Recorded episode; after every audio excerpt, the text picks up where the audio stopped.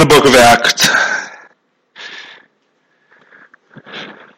As I said, we're going to be in here for about 35 weeks or so, give or take. Towards the end of last year, the elders asked me uh, to preach a sermon series on the local church, and I thought instead of doing a topical series on the local church, why not let us just preach the book of Acts, going slowly at the start and then speeding up as we go along. And we're calling the series uh, through all 28 chapters of Acts, calling it Gospel, Church, and Kingdom, because those are three of the main big themes in this book. It is a it is a book the gospel of Jesus Christ. It is a book about the Holy Spirit. It is a book about the local church. And it is a book about the kingdom of God. Cover all of these uh, themes. So, what we're going to do, we're going to spend our time mostly in another book, believe it or not, but we're going to start in Acts chapter 1. I'm going to read the, the first five verses, which make up introduction to Acts. We're going to look at them we're going to look at a couple of the big themes that come across the book. I'm endeavoring my absolute best to not just turn this into a but it is a sermon. But along with that, we do need to see what's the big picture, what's going on in this book. Why should we bother in 2017 going through this book? Why should we do that? What's in it for us? We'll see all of that, and I hope your appetite will be uh, whetted a little bit and you'll be keen for more. Acts chapter 1, verse 1. In the first book, O Theophilus, I have dealt with all that Jesus began to do and teach until the day when he was taken up. After given commands through the Holy Spirit to the apostles whom he had chosen. He presented himself alive to them after his suffering by many proofs, appearing to them during forty days and speaking about the kingdom of God. And while staying with them, he ordered them not to depart from Jerusalem, but to wait for the promise of the Father, which he said, You heard from me.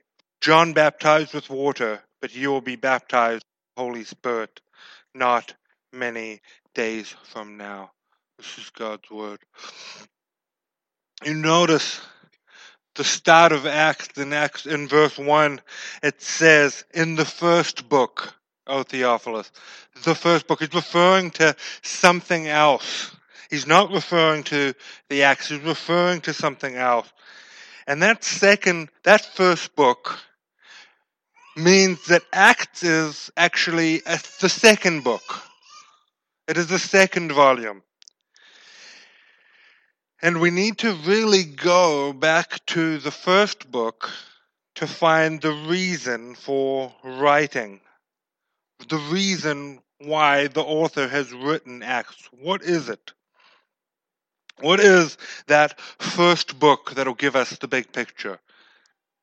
Some of you are nodding your head. Some of you are perhaps confused with where I'm going with this. What is the first book that the author is referring to? That first is Luke's Gospel.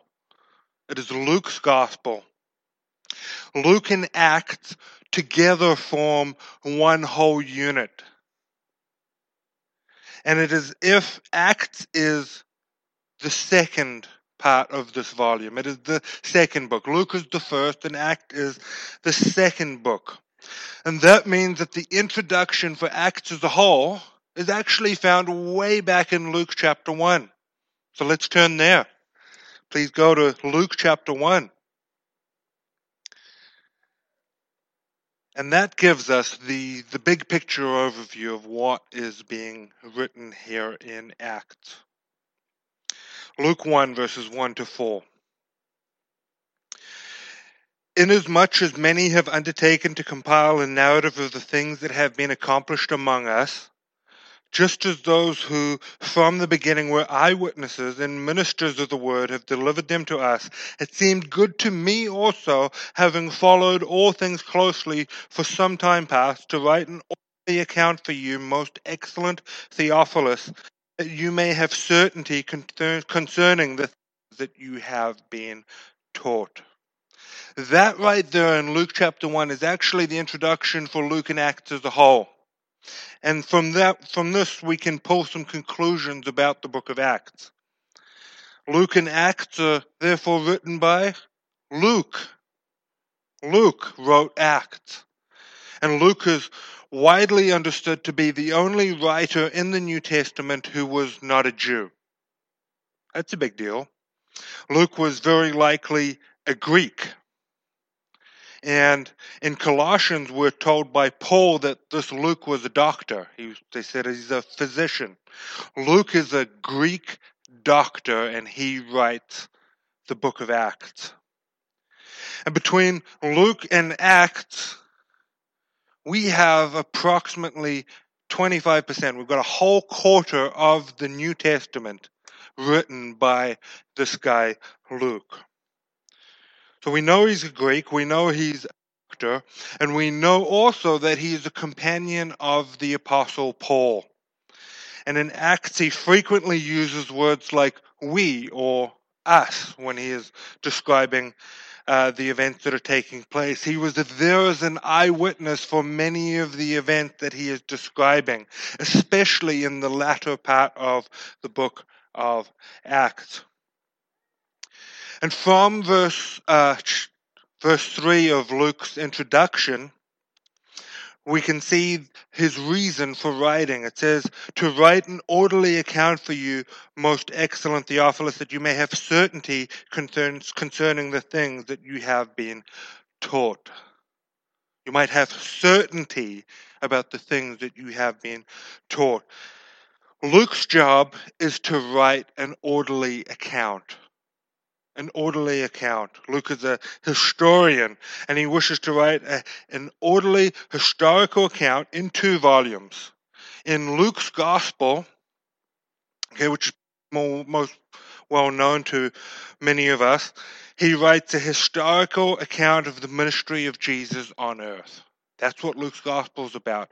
And then in Acts, the shift is he writes a historical account of the ministry of Jesus from heaven through the Holy Spirit and the apostles. So both of them are about Jesus, but one is the ministry of Jesus on earth, and the one is the ministry of Jesus from heaven through the Holy Spirit and the apostles.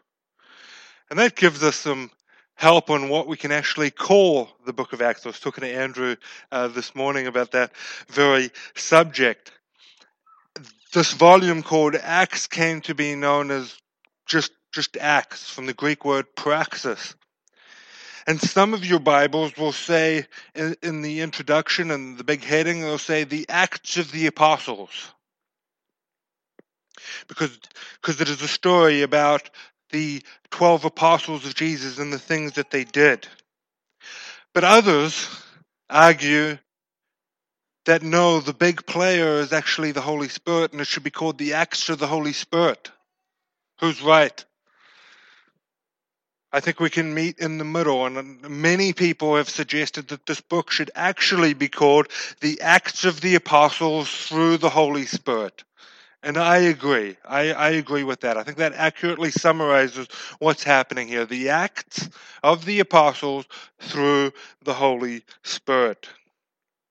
Jesus ascends after his resurrection from the dead and Acts begins, we see this in Acts chapter 1. Acts begins with the apostles waiting for the Holy Spirit so that the church can be formed, so that the kingdom of God can spread from Jerusalem to, to, to Judea, to Samaria, and to the ends of the earth. It's a story about rapid advancement from Jerusalem outwards. And Luke says that this orderly account of these events is written for a man called Theophilus. We'll notice that both in the introduction to Acts and the introduction to Luke, the name Theophilus. We don't know much about him, but it seems like he was either a Greek or a Roman person. He's either a believer in Jesus Christ or someone who's very interested in, in Jesus. And he commissions Luke to write an orderly historical account of Jesus' ministry on earth and the early church. He's probably a very wealthy man, and he uses his wealth for a good purpose to have Luke research and write these two two volumes. And thanks to Theophilus' generosity, we now have 25% of the New Testament. And it is incredibly well researched, incredibly well researched. The more I study Acts, the more amazed I am. The more I read even secular commentators talking about Acts, they all speak highly of the history contained within Acts. Acts contains 30 years of church history that is found nowhere else. That's important. The first seven chapters are centered in Jerusalem, and the big event there is where the church was formed in Acts chapter 2 at Pentecost. From there, in chapters 8 to 12, we have the ministry to Judea and to Samaria. And the key character in that is the Apostle Peter. We learn a lot of things about Peter and his ministry, specifically to, to Jews and Gentiles. And then from 13 to 28, 28 chapters in total, we have a fine historical account of the Apostle Paul's three main missionary journeys to the Gentile nations. Without Acts, we would have letters like Galatians, Philippians, First and Second Thessalonians, First Corinthians. We'd have those letters. We'd have those letters to those churches, but without Acts, we wouldn't know how is it those churches came to be formed. Those are actually very, very important things. We wouldn't have a clue about how the gospel spread to those regions. Because the gospels end in Jerusalem. How is it that all of a sudden in Asia and Macedonia and all these places there are churches? So, Acts 13 to 28 tells us about that rapid spread. So we have 30 years of church history from about AD 30 to around, around about AD 62 30 years of church history where the world was completely turned upside down. How has Luke been able to write this orderly account? What means has he been given? We've seen that he's been funded by Theophilus, so he's got money. He's a companion of Paul, so to some of the events in the book of Acts, he's an eyewitness. And then he interviews people. It's a it's a mistake to assume that much of much of the Bible was written by people just sitting there at a desk waiting for the Holy Spirit to tell them exactly what to write and just writing via, via divine osmosis. That's not what happened. Luke is a good historian. He interviews people. In chapter 21, Paul's in prison for a couple of years in Jerusalem, and this gave Luke Luke was with him, and it gave Luke ample time to travel around Jerusalem, Judea, Samaria. He goes to all those places. He interviews people like a good journalist and historian would. And I want to I want to make a point on how well written Act actually is. It was written incredibly carefully, incredibly carefully man by the name of Sir William Ramsay. He's famous enough to have a Wikipedia page. Uh, you can look him up. He was a historian in the 1800s, and he was incredibly prejudiced against the accuracy of the book of Acts. He thought it was fables. He wrote a secular sort of historical book on St. Paul the Traveler and the Roman citizen in 1895 and he wrote that after doing his own research, he was able to give reasons, and I quote, for placing the author of Acts among the historians of the first rank. So he calls Luke a first rank historian. 70 years later, in the 1960s, was a man by the name of A.N. Sherwin White. He was a professional Greco Roman historian who was a fellow in the history department at Oxford University. Okay, kind of a big deal in that field. He had this to say The historical framework is exact. In terms of time and place, the details are precise and correct. One walks the streets and marketplaces, the theaters and assemblies of first century Ephesus or Thessalonica, Corinth or Philippi with the author of Acts. The great men of the, the magistrates, the mob, and the mob leader are all there. As documents, these narratives belong to the same historical series as the record of provincial and imperial trials and epigraphical and literary sources of the first and early sec- second centuries AD. End quote. What he's saying is, you're getting an accurate picture of the first and second. You're getting an accurate picture of the first century uh, in this book. And he says you can compare the accuracy of this to the Roman records of first and second century trials.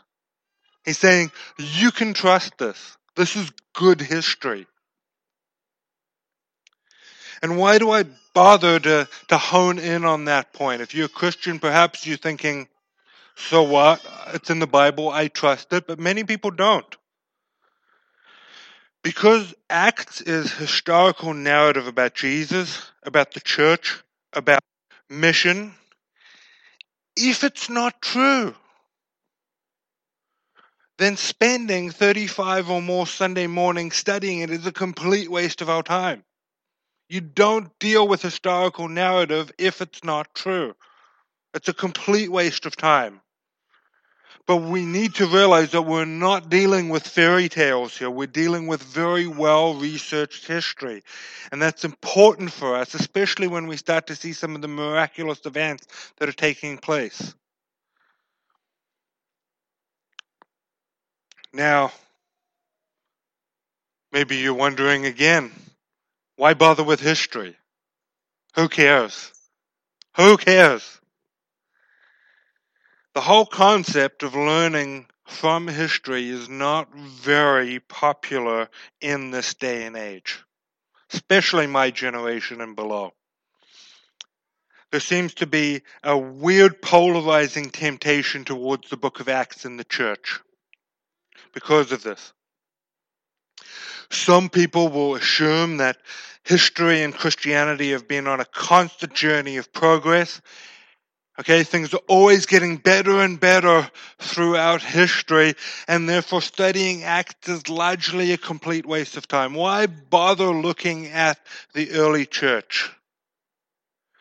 Some people will dismiss the early church as primitive, and they'll say that the early church used methods that in no way could work today. Other people, however, will, will swing to the complete opposite extreme They'll be tempted to view Acts with rose colored glasses, nostalgia, and demand that we get the church back to Acts chapter 2, that it was the high point. Okay? What I'm saying is, we're going to have two temptations. We're either going to write it off as primitive and say, who cares about history, or we're going to go to the other side and say, everything was so much better then, we need to get back to that. We've got to miss those two extremes. And on this point, I've got some quotes for you. On this point, the late John Stott writes, and I think it's so, so helpful for us as we study Acts. He says, it has, in fact, been a salutary exercise for the Christian church of every century to compare itself with the church of the first and to seek to recapture something of its confidence, enthusiasm, vision, and power.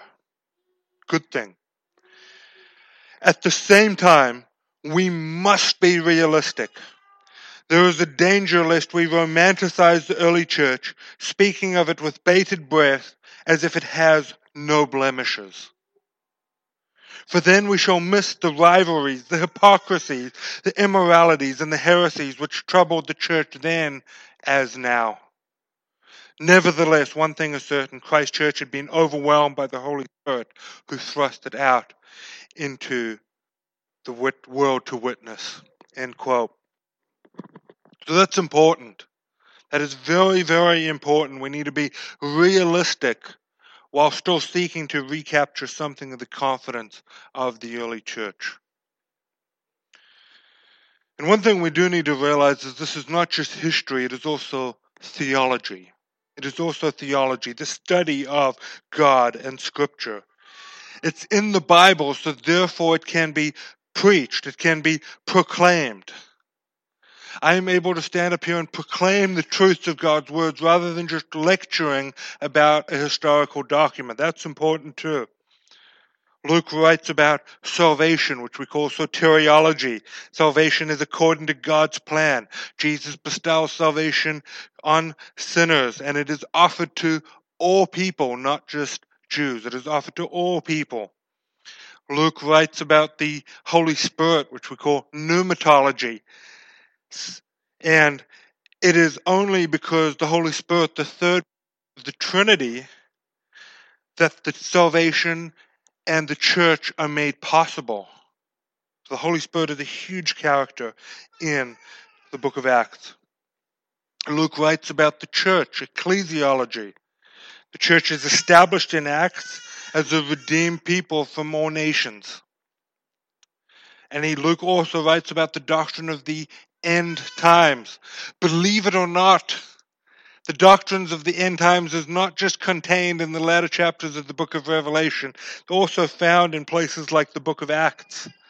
Acts sets up the events of the of this book as being the fulfillment of God's redemption plan from right back at the start of the Old Testament.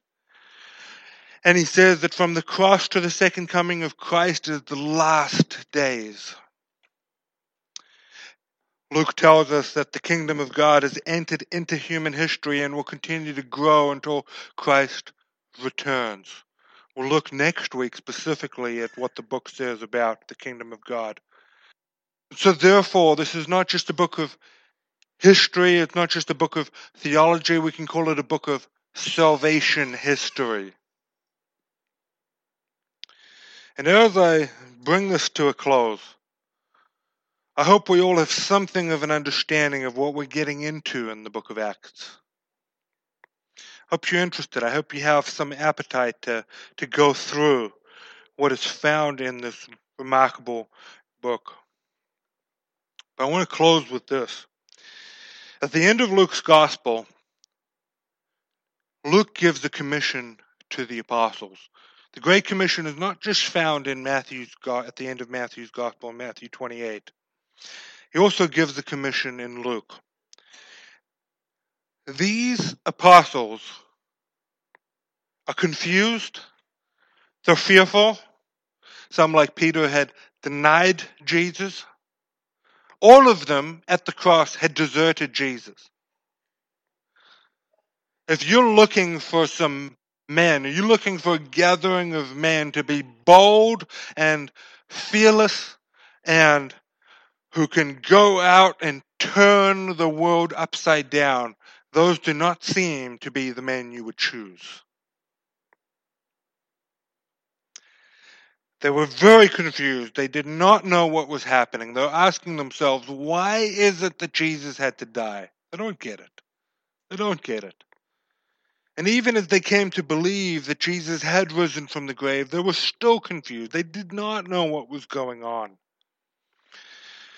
Jesus says in Luke chapter 24, the end of Luke's gospel, I'm going to read a few verses from there. In his commission, he says from verse 45 of Luke chapter 24 Then he opened their minds to understand the scriptures and said to them, Thus it is written that the Christ should suffer and on the third day rise from the dead and that repentance for the forgiveness of sin should be proclaimed in his name to all nations, beginning from Jerusalem.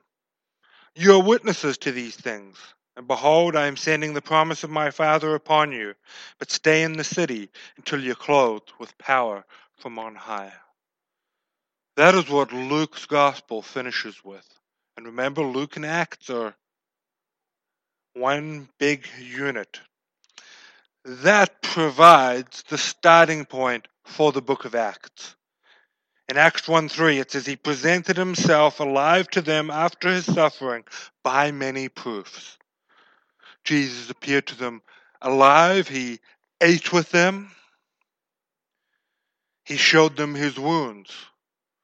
He explained to them what was happening, appearing to them during 40 days and speaking about the kingdom of God. Jesus spends a grand total of 40 days on the earth mostly with his disciples after he rises again. And something remarkable happens in those 40 days. Those men are transformed, their minds are opened, and they come to understand what is actually going on. How is it that the church grew with those men at the helm? And it is because that ordinary group of people began to understand what Jesus was about. They began to understand how the whole of human history had been coming forward to this moment at the start of Acts. And they received the Holy Spirit in power to give them the confidence and the guarantee of success that people would be saved, that the church would be formed, that the kingdom would go ahead. Jesus' death and resurrection was according to the plan of God to forgive sinners. They came to understand that. That salvation in Jesus' name needed to be proclaimed, that men and women might repent of their sins and believe in the name of Jesus.